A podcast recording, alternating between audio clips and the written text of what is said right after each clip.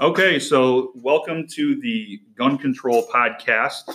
You guys are going to be having your own discussion with this, but we have a sample here with some people that have some pretty diverse backgrounds. And so I'm going to let them introduce themselves, who's speaking here. So you've got me, Mr. Ghoujeghi. You'll learn more about me, but I'm going to let these gentlemen introduce themselves. My name is Mike Stewart. I am a high school teacher. I actually teach at Carman Ainsworth High School. Mr. Ghoujeghi was a student teacher for me, so everything that he does, you can blame me for. And I'm glad to be here, I guess. Hi, my name is Robert Fenton, and I am a teacher here at Beecher. I've been here for 29 years, going on my 30th year. And I teach foreign language, and I've been a world traveler, so I have a lot of experience worldwide. My name is Terrence Green. I'm the Chief of Police of the Mount Morris Township Police Department. Beecher High School is within my district, and I'm glad to be participating in this topic because I think it's a very important topic. Absolutely. And so just a little bit, again, on just the purpose of why we're doing this. You guys are going to listen to us, and then you're going to be making your own podcast with similar questions. And, you know, it's pretty obvious why we're talking about this at the moment. We've had some recent mass shootings in the country. And the media has always capitalized on elevating the discussion about mass shootings and pushing for reform. So I think it's an important time for us to talk about it and also for you as future people in our democratic system to talk about it. Hello, everybody. This is Ghoujeghi in the editing phase after we've recorded. And unfortunately, we've lost some of the audio. Some of it got corrupted. So you won't be able to listen to that part. So as you listen to this podcast, there'll be a few gaps. And I think it still is a valuable podcast to listen to. There's still a lot of good conversations we have, but there's just going to be a few gaps in there. What you missed in the beginning here, it's going to kind of jump to Mr. Fenton talking, is just a conversation that Chief Green had about youth and the music they listen to and the role models they have. Great conversation. Unfortunately, you won't be able to hear it. I also introduced the essential questions for the video, which I'm just going to read off here really quickly. The first question of this discussion is, what are your general feelings about gun control in the United States? Also, number two, what do you feel is the inherent cause of gun violence in America? And lastly, what is the best course of action to bring about political change in this issue? So it's going to be picking up kind of toward the tail end of our first conversation. You're going to miss the beginning. I still hope you enjoy it. Yeah. Okay. So we're talking about the availability of guns to the American citizen and the caliber or the size of gun they carry as opposed to what the police force is carrying. And I posed a question to Officer Green. How do you feel about that? Or, you know, is there quite a big difference between the kind of guns you guys use and what is used against you? Well, that's a great question. Our police officers, they're equipped with their primary weapon is a sidearm, a firearm, a handgun. Mm-hmm. Most recently, we've been issuing patrol rifles as a response to offenders, especially in these mass shootings. They're equipped better than we are. My officers are with these assault rifles. That's not our primary weapon. These assault rifles have high capacity magazines that are used in these mass shootings, and they can kill up to 20 people within seconds. And including these type of weapons, they have ammunition that can penetrate our ballistic vests. So, what has been your experience in your career span of gun violence against you or against your employees? Well, most recently in California, they had a California highway patrolman killed by an assault rifle. A person possessed this patrol rifle in there. This was a normal traffic stop. So it's occurring quite frequently when officers are killed in the line of duty. Majority of the time, the offender was in possession of some type of an assault rifle, because as I stated, This type of ammunition can penetrate a ballistic vest. It can penetrate through a wall or a car door. So those are, as a chief of police, those are my main concerns with officers and private citizens within a person that has malice intent to, conduct chaos, being armed with assault rifles. We might have lost the audio clip where you had kind of discussed a little bit about your personal thoughts on citizens owning guns and the concept of self-defense.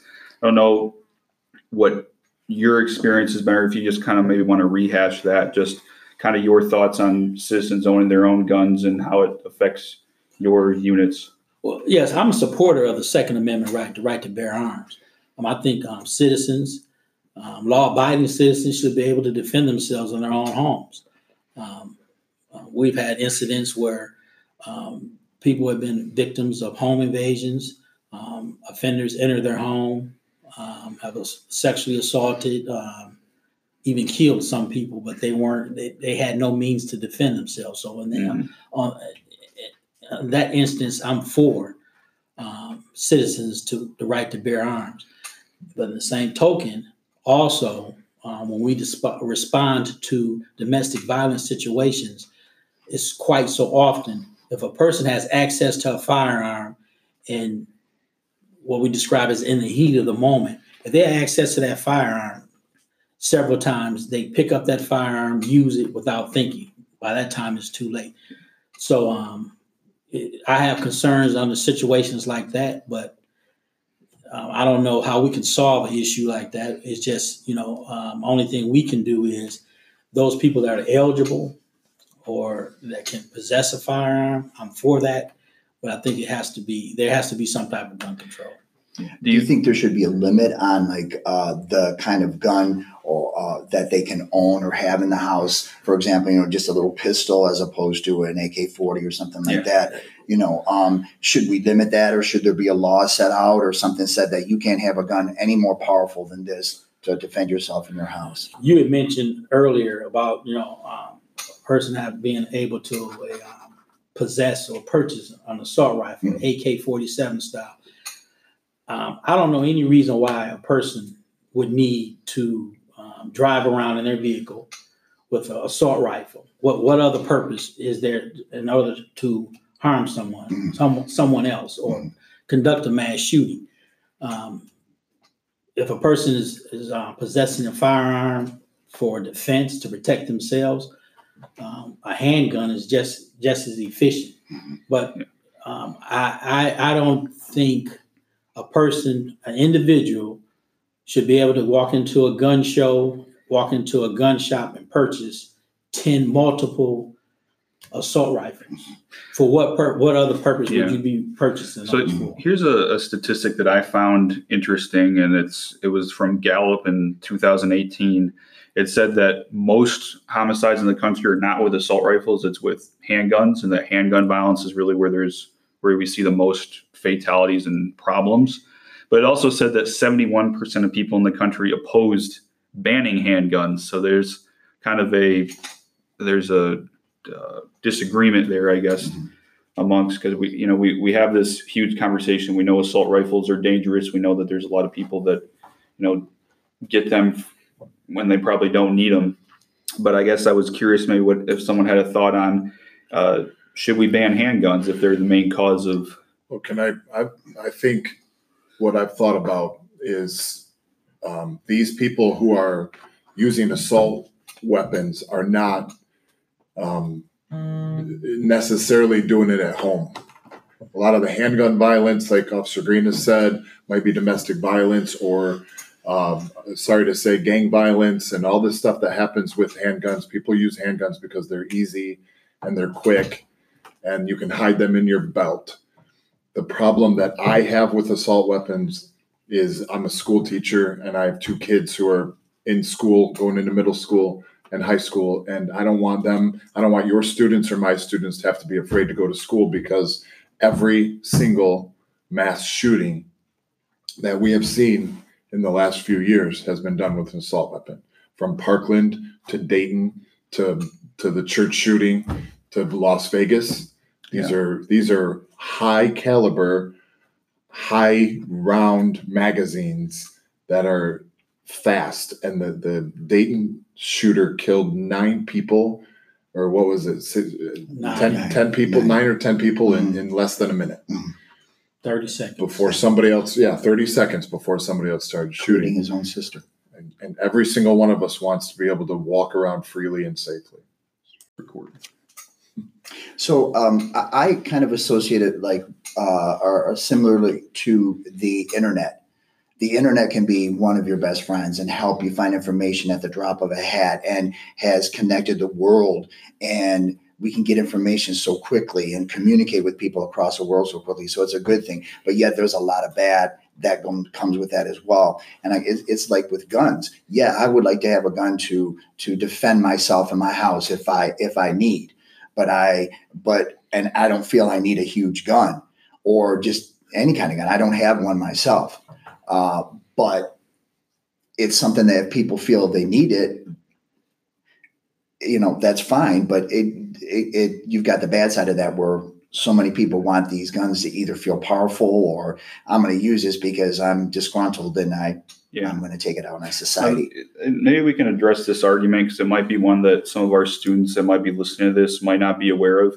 But, and Mr. Stewart might be able to explain this the best, but when we talk about the origins of the Second Amendment, the history back when our founding fathers came up with it, maybe do you want to clarify a little bit? So why do we have the Second Amendment in the first place? Well, your history students should appreciate and really should study the Constitution, because a lot of people don't, and they hear about the Second Amendment. They don't understand the Second Amendment. The Second Amendment was heavily debated. Every colony, every original colony had some version of gun control. Every single one of them had some version of gun control that said you can or you can't own weapons. Militia members were required to have a gun in their house because they had to be ready to fight at any given notice. And so they included that amendment to the Constitution that said a well-regulated militia was necessary for the defense of the country against a tyrannical government or an invading force or whatever. They did include the right to bear arms in there, and that's the part that everybody is interpreted as I myself individually have a right to bear arms. But even that wasn't the case until 2008, when the Supreme Court ruled on a case and said, right to bear arms individually. And most people don't know this. When we were growing up, these assault weapons and this unbelievable access to these most violent of weapons didn't exist. We weren't growing up with machine guns everywhere. And now we do, because there was also in 1994, Bill Clinton was the president, and they bipartisan Republicans and Democrats passed an assault weapons ban. In 2004, the Republicans let it pass. They they didn't renew it. It expired. And since 2004, if you look at the number of mass shootings and how everything has gone down since 2004, there's been like a 70% increase in mass shootings and the number of deaths that happen due to these violent crimes. I kind of just want to dispel this argument, or maybe there's someone who disagrees with it, but I know that I have my own kind of personal thoughts on it. But it's this idea that we need guns to protect ourselves against the tyranny of the government.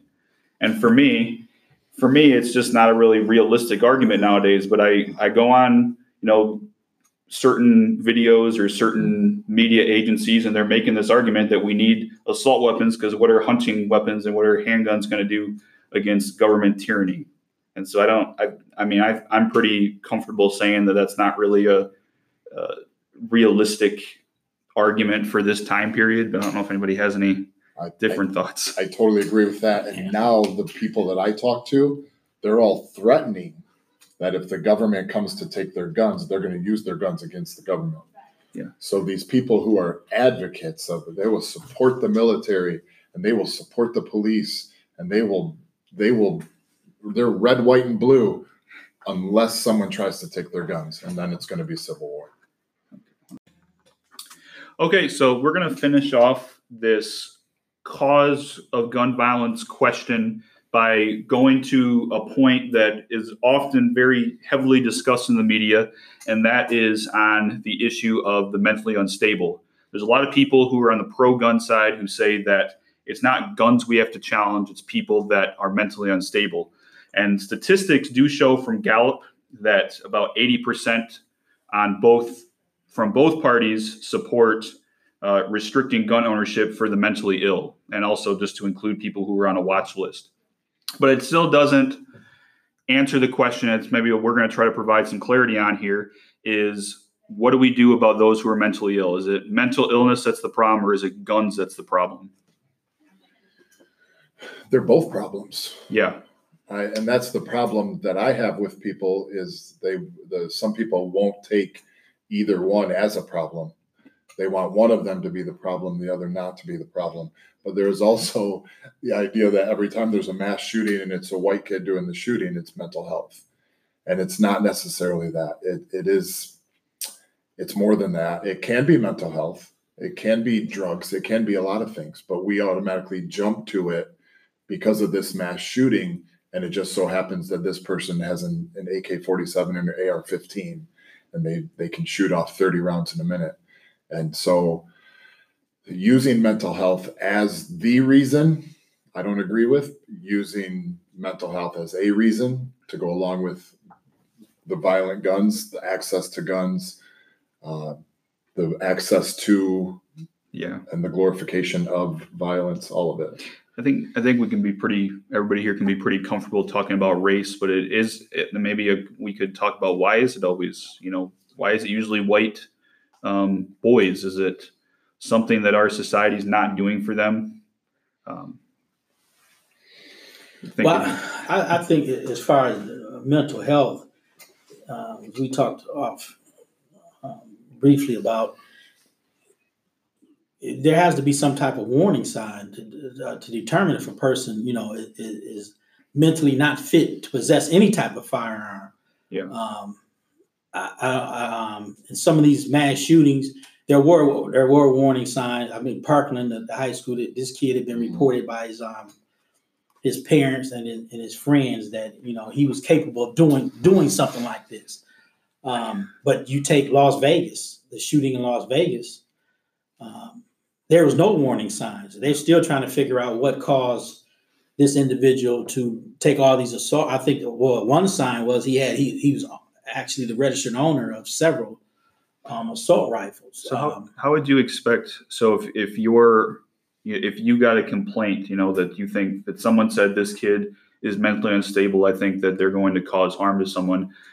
Right now, how would you say the police has been trained to respond to that? Well, what we do,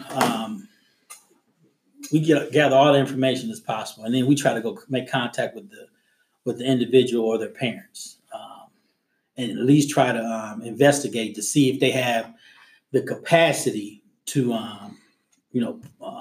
bring a gun to school and start. Are there firearms in the home? But there's still a fine line because people have their, their rights within their own home, so we can't infringe on, their constitutional rights.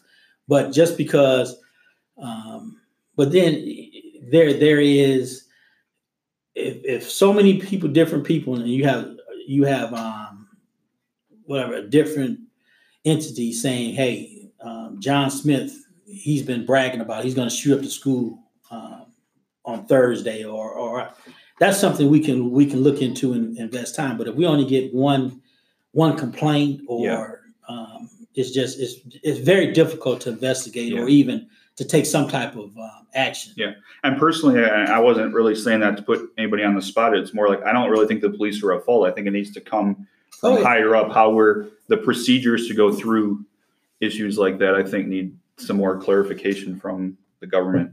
I think it's when I look at it more as a societal thing.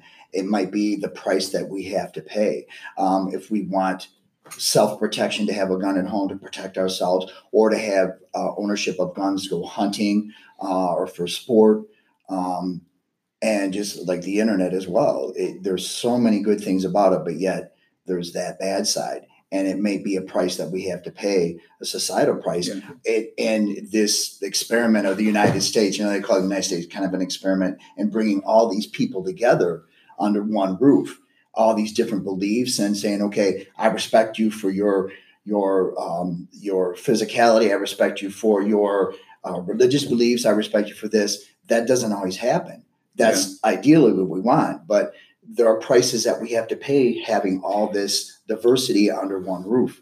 And it could be something that we just, there's no matter what we do, it's still going to occur. I always say, you're a product of where you come from too. A lot of these kids from what I know, they don't really have much of a role model, much of an example. And we were just sitting in training earlier this week and having the discussion, as teachers, we need to make sure we're checking in with each kid that we have each day, developing those relationships, because we can be that role model that might be the one that stops incidents like this. So the way we used to be where neighborhoods would watch out for the youth in their neighborhood. We've got to, it may sound cliche, but we've got to go back to that, where we watch out for each other and not put bury our heads in our phone so we don't have to talk to anybody and just, I don't feel like talking to that person today. I'm just going to bury my face in my phone. We need to start looking out for each other. Yeah. I don't know if there's a data piece, but I'd say the age of technology has also come with the age of mass shootings. And I don't know if that's a coincidence. I wouldn't disagree. That was a great point you made. When we're investigating anything to do with kids or a student that used to attend Beecher High School or Carman Ainsworth, today's date, we rely on the teachers, you guys. We go back. Do you remember him or her as a student? We get so much valuable information from educators, people within the in school districts or in the school. We get so much information from students that were former students or current students that's valuable to help us determine if a kid, if he committed this crime, or if he's running around in a gang, or if they're the main thing is if they're capable of committing a mass shooting.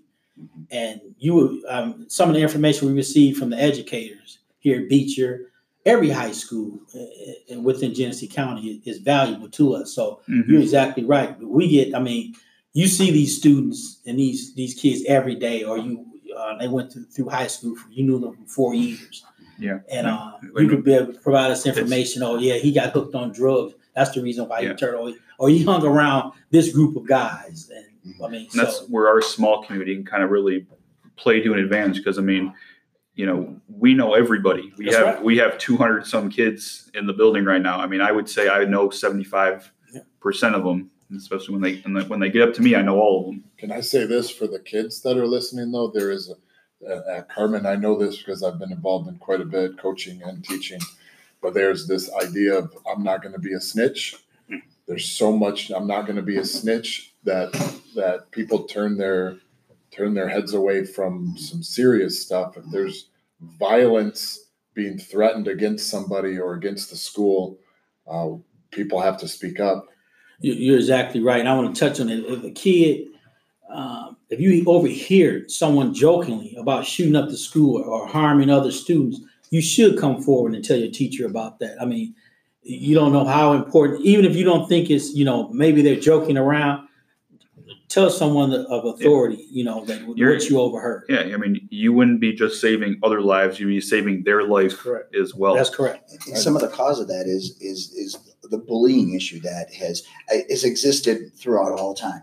I was bullied somewhat when I was in school, but I think it's gotten more to a stronger point, or is more prevalent in schools now. And kids are teased or bullied for just the way they look, the way they dress, for any little thing, if they talk a little bit differently. And the ones that become furious are often the ones that just become so disengaged with everything that has to do with that building, to the point where they don't care about anything that's inside of it. Mm-hmm. So we are going to move on to the last question, which asks, what is the best course of action to bring about political change in this issue? We're probably not going to solve anything here, but we're just going to pose some ideas, and maybe in your discussion, you can critique those ideas and give us some of your own ideas. So who wants to start us out here? That's where representative government comes in. We are representative democracy, and if you want change, then you have to communicate with your those people that you elect and tell them that you want the change, and keep on them, and maybe to the point of threatening, well, we're not going to vote for you the next time to keep you in office if you so choose. You're here to represent us, and this is how we feel, and we need that. We want that change in our community. I'm going to make a comment that hopefully will not be too controversial, but just the worst thing that you can do as a voting citizen is just do nothing. You know, you have no right to sit and complain if you haven't came out and went to the polls. And this is where I thought it might be a little controversial. I think the black community in particular has been just willing to just let things go the way they are, or they've just been collected in a way that just goes around certain issues. I think that we need to create an African-American base in these inner cities where they have a very broad view of politics and the issues that we face as a country. I agree wholeheartedly. And I tell my kids all the time, you have to vote. You have to get out and vote. You have to tell your parents to vote. You have to be a part of it because you know. And I will also say what I tell my kids all the time is you have to know your rights, because they don't know their rights. They think they have the right to this, or they think they have the right to that. And they don't. You don't have freedom of speech in this country wholeheartedly. No. You know, you don't have the right to own any gun anywhere, anytime, for whatever reason you want. But most people don't know these things. They don't know the rights that are there for them, but they also don't know the limits to those rights. And kids don't know what the government is supposed to do for them. They don't know the roles of the government. They don't know any of this stuff. And it's our job. It's my job to teach it. It's your job to teach it. But if you don't know your rights, and if you don't know how things work, then you're just going to pay the price. You're going off perception, which is not always correct. And you're going off what you've heard. And a lot of what we hear is not true, especially in the digital age we live in. Right. And those people that are in charge will do whatever they want if you don't stop them. And I think it's more than just in the African-American community. I think it's more in your low socioeconomic communities, the disenfranchised people. I mean, the Hispanic community. I mean, it's the new majority minority here in the United States. And look at what the perception of them is now with our government wanting to build a wall to keep them out. And we already have all kinds of laws in place. Just enforce those laws that are already in place. We don't need to build that kind of wall. But you have all these people that feel disenfranchised, and they don't have a voice. And I think if they felt like they had a voice, we just went through some training this week, restorative justice. And in order for that to work, you have to give your students a voice. They have to be heard. And I think a lot of these communities, these poor disenfranchised communities, don't feel they're being heard. Right. And if they get that feeling of being heard, okay, we're going to come together, we're going to be organized, and we're going to let our leaders in the government know how we feel, and we're going to vote this way if you don't, answer our concerns. I think young people are perhaps the most important in this conversation, because the cycle we've gone through in the last 5-6 years is there's a mass shooting. Everybody in the media talks about and says we need to change things. And we just let people forget about them. If you are in the building and we're getting an announcement and you have a second, you can come and pick up your t-shirt. All right. I'd like to thank everybody here for coming and giving their time. You know, we're on like the last day of school here for me and Mr. Fenton. So we're taking our time out to do this. I'm just going to kind of go around so everybody just say one final piece, and we're going to end it here. So I'm just going to say that, and what I was just saying off the mic was, I think a lot of people will agree that there has to be something done about all the violence and the death that takes place in this country, and specifically about gun violence. I think there's a serious percentage of deaths in this country are related to guns every year. And they're not just mass shootings. They're not just assault weapons. There are people on the street and in their homes and everywhere else. And I think for young people to have a voice in that matter, you've got to decide what you want, and you have to decide, you have to know what you're supposed to know in order to make anything happen, make any change happen, and find people who are like-minded and do it in the future, so that we don't have any of this stuff. We don't have to worry about this stuff as much anymore. I agree. I think that the majority of the citizens of this country are really good people, law-abiding people who want to live harmoniously with other people in this country. But you do have those that don't feel like they belong. And I think it's important to try as best we can to give everybody a voice. And maybe some of this stuff would go by the wayside. I just want to say to the young adults, young people, firearms are serious business. They're nothing to play with. They can change your life forever. They can take your life, or they can put you in prison for a very long time. They're not things to be used as games. And that goes for if you see your friends playing with firearms, you're doing them a favor. Report this to someone with authority, because you could be saving their life or someone, a stranger's life. But guns are not toys. They're serious. Thank you, everybody. Appreciate you being here.